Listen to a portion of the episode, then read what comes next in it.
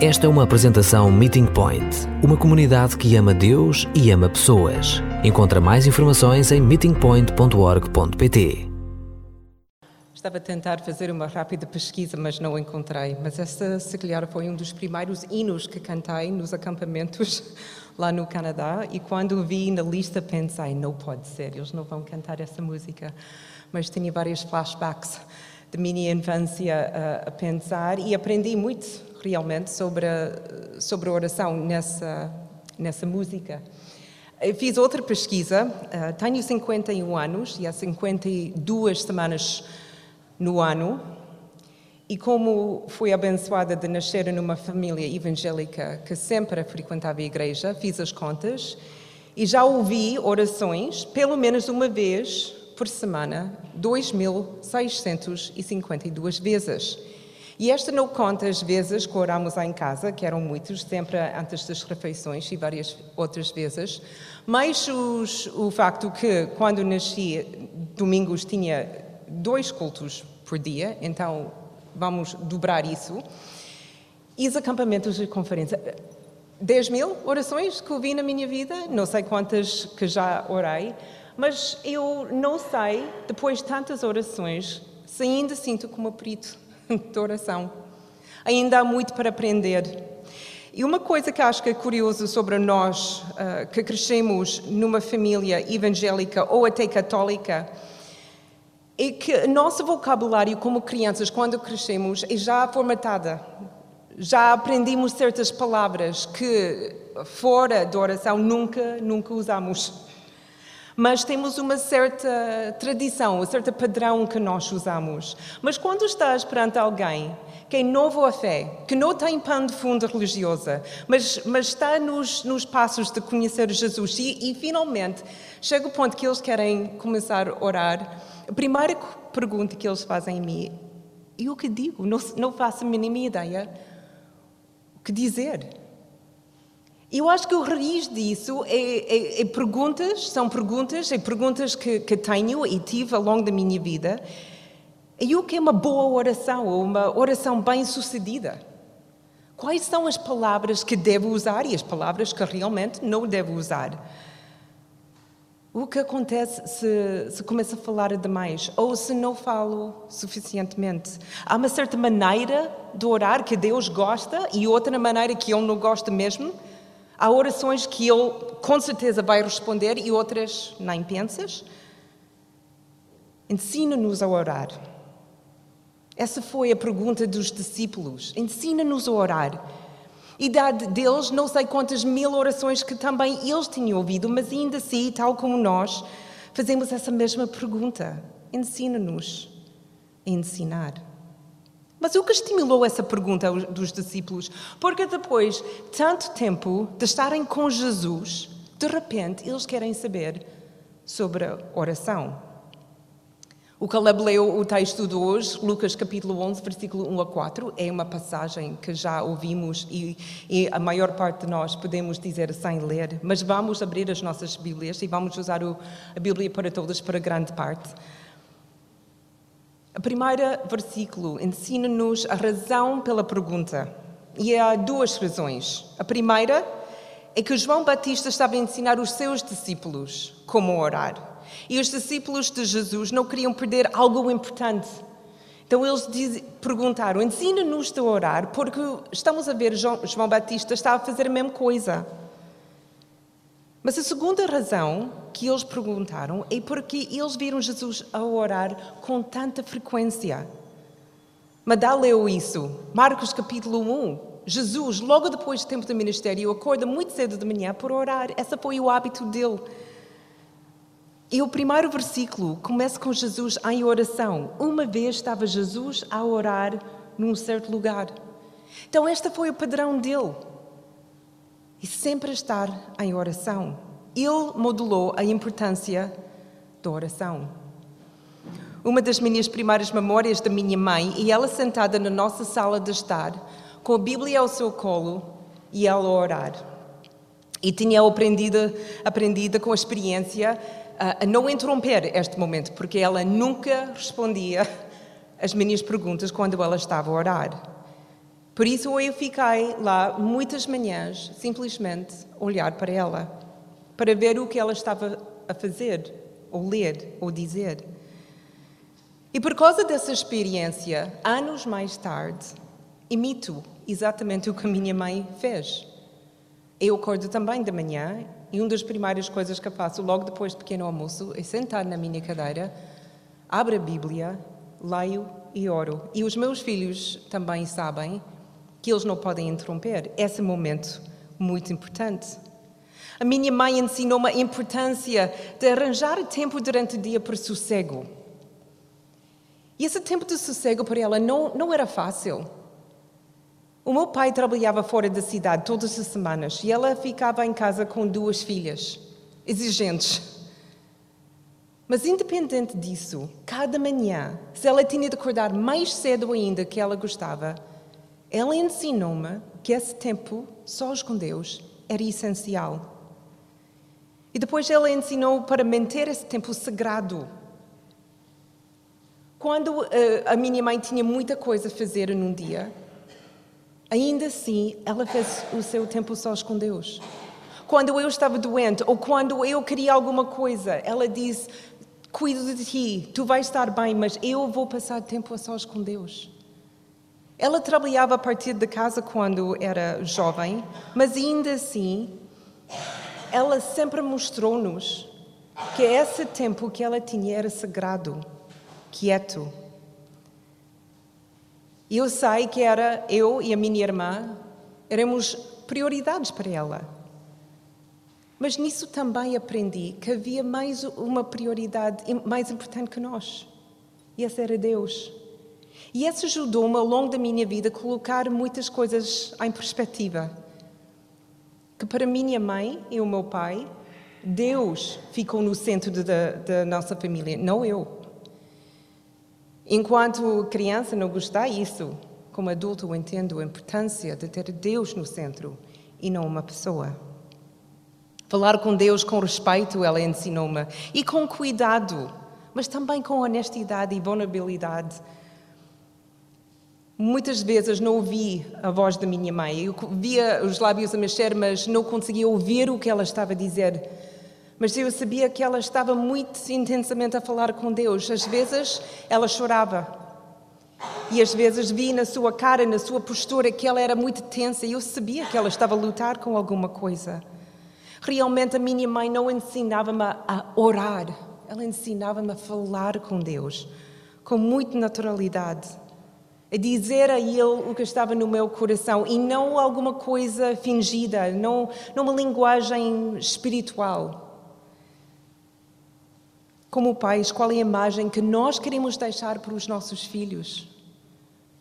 Que nós somos demasiado ocupados ou temos muita coisa para fazer?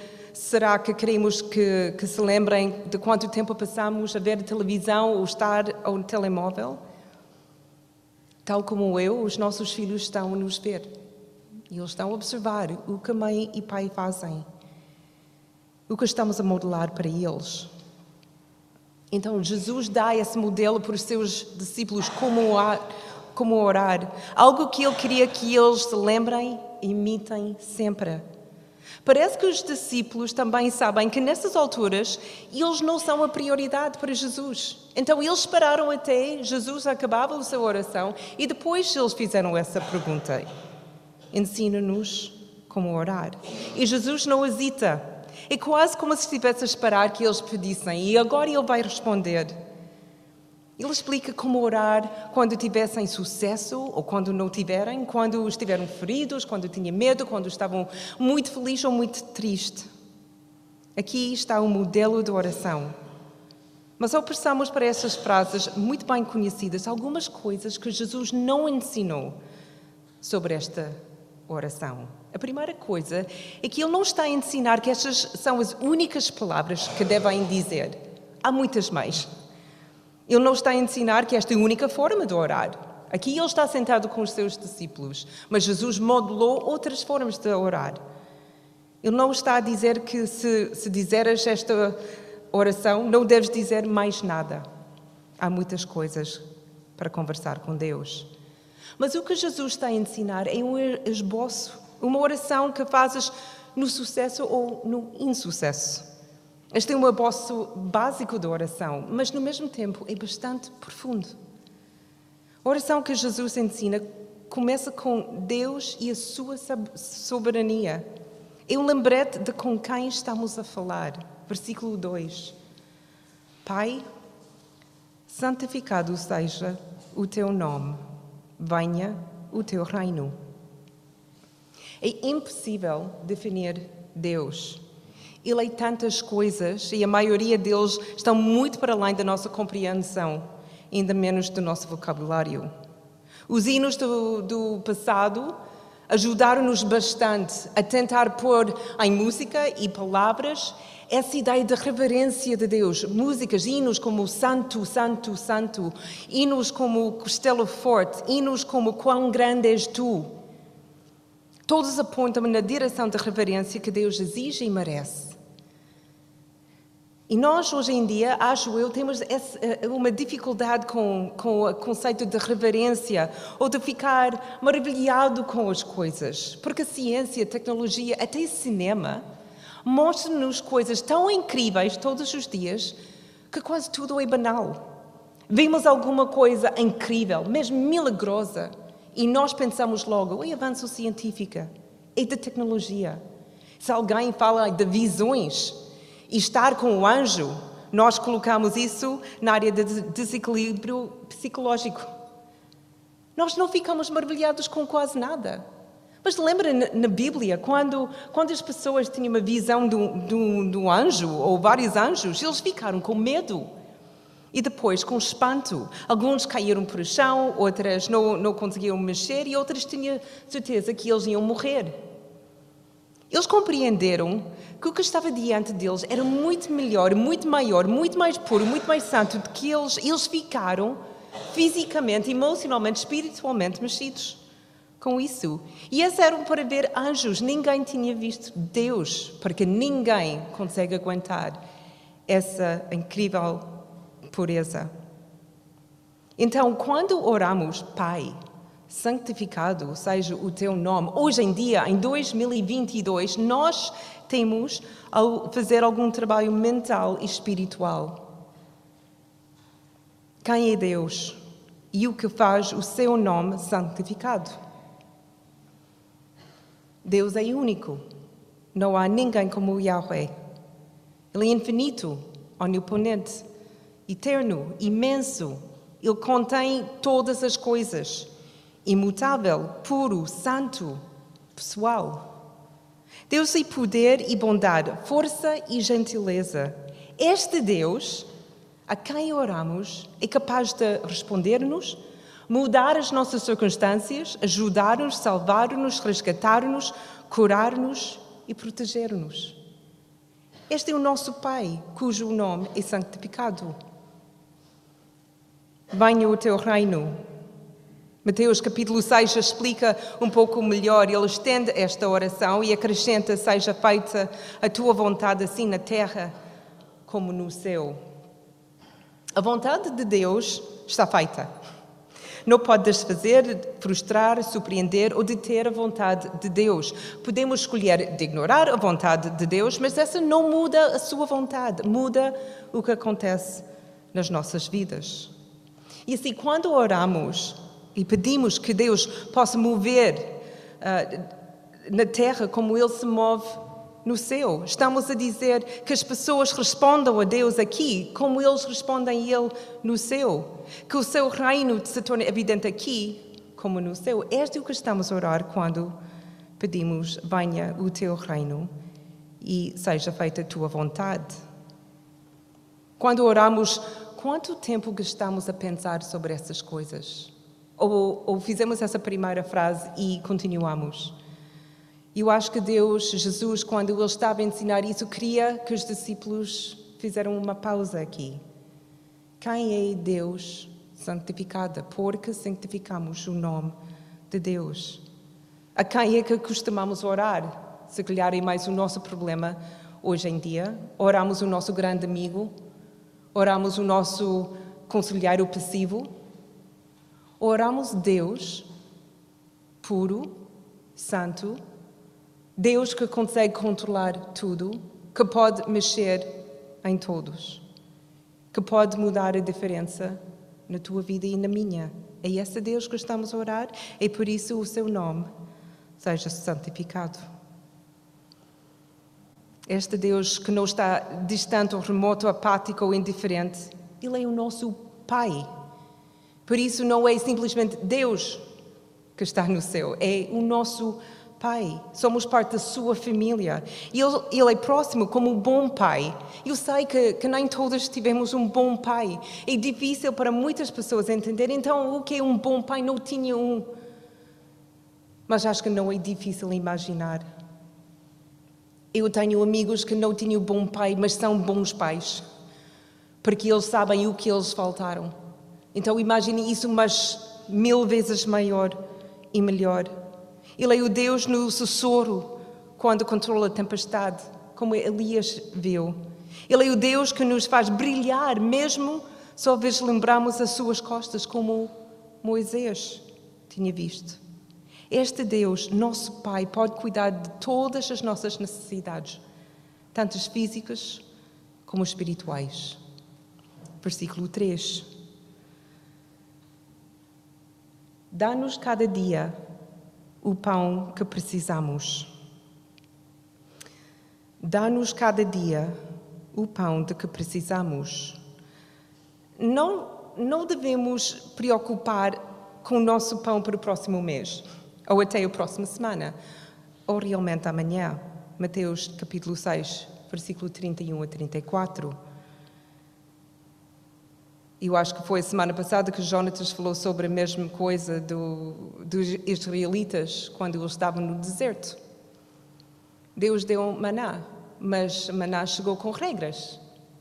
Eles tinham de buscar maná todos os dias, só o que eles precisavam para este dia. Não mais e não menos.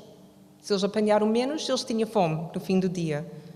Se eles decidiram tentar ficar com mais, ficaram, ficou estragado para o dia seguinte. Isso implicava muita confiança em Deus para hoje. Porque ele só tinha essa garantia de hoje. Dá-nos cada dia o pão que precisamos. Pode não ser um banquete, mas será suficiente para nós. Mas há também um alimento espiritual nesta pão cotidiano. Jesus diz em João 6, 22 a 59: Eu sou pão, uh, uh, o pão da vida. Há coisas muito mais importantes do que nós colocamos na nossa boca, que chega ao nosso estômago. Nós precisamos, mais do que comida, pão de vida. Precisamos de Jesus todos os dias. Mas o que isso quer significar? Eu gosto muito de pão, admito, e principalmente pão de Portugal, que é muito melhor do que pão do Canadá. Eu consigo comer em excesso. E por isso, quando como, e agora estou a tentar cuidar disso, tento deliciar em cada dentada e escolho muito bem o pão que como. E às vezes faço uma torrada, e no torrada faço com manteiga, ou manteiga de amendoim, pouco mel. E depois sento lá, às vezes, e essa é real, corto a metade para comer mais lento. Só para apreciar esse pão que tenho na minha frente, que é precioso. Assim como o pão de vida. Cada manhã, quando passo tempo com Deus, eu tento fazer tudo para tornar esse momento precioso, deliciar no tempo que tenho. De deliciar estar na sua presença. Eu faço isso em muitas maneiras. Às vezes eu faço a, a caminhar. Outras vezes estou com Jesus a ouvir uma música. Outras vezes com uma palestra de outra pessoa. Ou quando estou a ler a minha Bíblia. Porque o pão da vida está sempre disponível para mim e não ganho peso. Por isso posso consumir, consumir, consumir, estar com ele cada vez mais. E cada vez mais que estou com o pão da vida, fico mais saudável. Se decido cortar o pão da vida, começo logo a ficar mais fraca. Eventualmente, se deixo isso andar, eu vou morrer de fome. Então, nós temos esses dois aspectos de pão da vida, o nosso pão diário. Não preocupar sobre o que nós precisamos fisicamente, porque Deus está a cuidar disso, Mateus 6. E nós temos pão da vida, João 6, que sustenta a nossa vida espiritual. E depois de orarmos sobre esse sustento, tanto físico como espiritual, então somos capazes de orar sobre mais duas áreas que muitas vezes nos fazem ficar fracos e causam-nos tropeçar. E essa é perdão e tentação. Versículo 4. Perdoa as nossas ofensas. E para mim, essa é a parte mais fácil.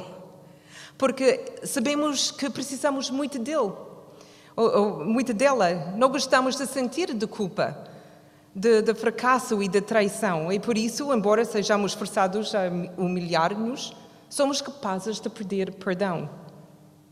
E, mais uma vez, imagina que Jesus queria que os seus discípulos fizessem aqui uma pausa. Isto não é apenas uma frase que dizemos, perdoa as nossas ofensas, mas sim uma oportunidade para refletir. Para onde nos levou a nossa rebelião? O que é que deixamos entrar na nossa mente e nos nossos corações? E o que é que nós deixamos sair das nossas bocas e manifestar-se nas nossas ações? Este não é um pedido simples que fazemos a Deus, mas sim um momento de humildade, de aceitação da nossa responsabilidade, de reconhecimento de quem somos e do o que nós fizemos. Por mais difícil que isto seja, penso ainda que é mais fácil do que a segunda parte dessa frase. É aqui que podemos experimentar muito insucesso. Segunda parte do versículo 4. Pois nós também perdoamos a todos os que nos ofendem. Hum. Percebem porque gosto mais da primeira parte? Porque esta é uma ligação interessante. Esta frase implica que também estamos dispostos a perdoar e que estamos a perdoar ativamente os outros, ao mesmo tempo que estamos a pedir perdão. Mateus capítulo 6, versículo 12, mais uma vez, é mais explícito. O facto de eu receber perdão pelos meus pecados está ligado ao facto de perdoar a outras dos seus. E admito isto, deixa-me muito desconfortável. Porque na minha cabeça eu acho que é bastante fácil para Deus perdoar-me. Só tenho de dizer a frase e Ele vai perdoar-me. Mas eu entendo, eu sei que é muito difícil para mim perdoar os outros. Então, que essas duas coisas são ligadas intimamente Quer dizer que eu tenho outra vez de parar e fazer algum trabalho.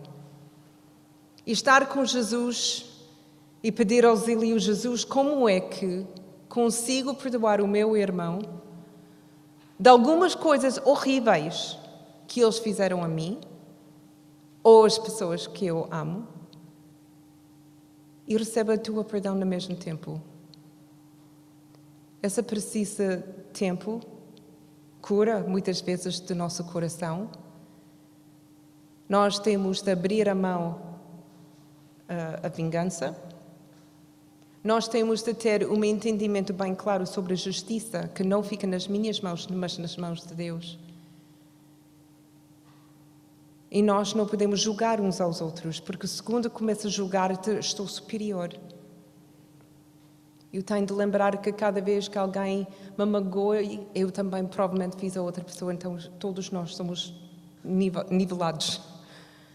E por isso consigo perdoar-vos. Não quero. Essa já está. Depois um pouco de reflexão. Acho que todos nós chegamos lá. Não é não consigo, e não quero. E por isso essa parte da oração não é fácil. Porque Deus diz: Eu consigo e quero. Por favor, aprende de mim. Essa aprendizagem de como orar de Jesus era completo. Não era só olhar para Jesus e ver o que e como ele está a orar. É ouvir as suas palavras e faz o trabalho que é muito mais profundo. Ajuda-nos nisso Jesus. Jesus termina agora a oração e Ele está a preparar-nos para enfrentar o nosso dia. E não nos deixas cair em tentação. Quando sentimos que tudo está bem e estamos numa época de sucesso, ou quando nos sentimos fracos e vulneráveis, precisamos de preparar para a tentação. E tentação é, é curioso e complicado porque é diferente para todos nós. A minha tentação é bem diferente que a tua tentação. Mas ainda mais complicado é as tentações podem ir e vir muito rapidamente e aparecem em outra área da minha vida. É por isso Jesus diz: vocês têm de ficar atentos e alertos. Jesus enfrentou tentações no deserto antes de começar o seu ministério público. E com a palavra de Deus, ele não caiu nas tentações, mas eles chegaram de todo lado a falar sobre os, os, desejos mais básicos que nós temos como seres humanos, de ter sucesso, de ter fama, de ter poder. E cada vez Jesus aguentou com a palavra de Deus. O apóstolo Paulo, no primeiro carta aos Coríntios, capítulo uh, ah, 10, versículo 13, diz: Quando vocês são tentados, não preocupes, porque vocês não vão ser tentados mais do que podemos suportar. Podemos sempre vencer a tentação, porque Deus vai encontrar a maneira de poder suportar. Podemos sempre escapar tentação. E depois Ele deu a sua armadura que nos ajudará a enfrentar a tentação. Efésios capítulo 6, versículo 14 e 15. A cinta da verdade as tentações são geralmente mentiras que distorcem a realidade e que nos fazem questionar o que realmente queremos e precisamos. Mas com a verdade, essa vai cair. Colete de justiça que protege o nosso coração, de onde vêm os nossos desejos e onde sentimos a tentação. E no coração, então, põe o colete de justiça. Tem os, os pés calçados de paz quando a paz se torna a nossa prioridade, a tentação não é. Põe alguma coisa melhor no seu lugar. A capacete de salvação, não pertencemos a este mundo, nem as tentação, as tentações deste mundo. E a espada do Espírito, tal como Jesus fez no deserto, nós precisamos de saber e ter a Bíblia mesmo pronta para usar. Nós não devemos falar com as nossas tentações, deixamos a a Deus falar com as tentações e eles vão cair e nós vamos manter firmes. Oramos essa oração em tempos de sucesso, quando tudo está a correr bem, exatamente como planeamos e esperamos, e também em tempos de insucesso, quando sentimos que tudo está a correr mal, até nas nossas orações. Quando as palavras vêm demasiado, eh, com demasiada facilidade ou quando não vêm do todo. Jesus deu-nos essa guia simples que nos recorda a soberania de Deus e que Ele se preocupa sempre com todas as nossas necessidades, tanto físicas como espirituais. Uma oração que exige que pensamos e refletimos, procuramos o perdão em áreas onde falhamos e, com a ajuda de Deus, onde os outros também falharam para conosco. E, finalmente, esta simples oração lembra-nos de pedir a Deus que nos afaste da tentação e que nós não deixamos cair na tentação, usando as ferramentas que Ele nos deu para nos mantermos firmes. Ensina-nos a orar no sucesso e no insucesso. E em cinco frases, Jesus fez exatamente isso.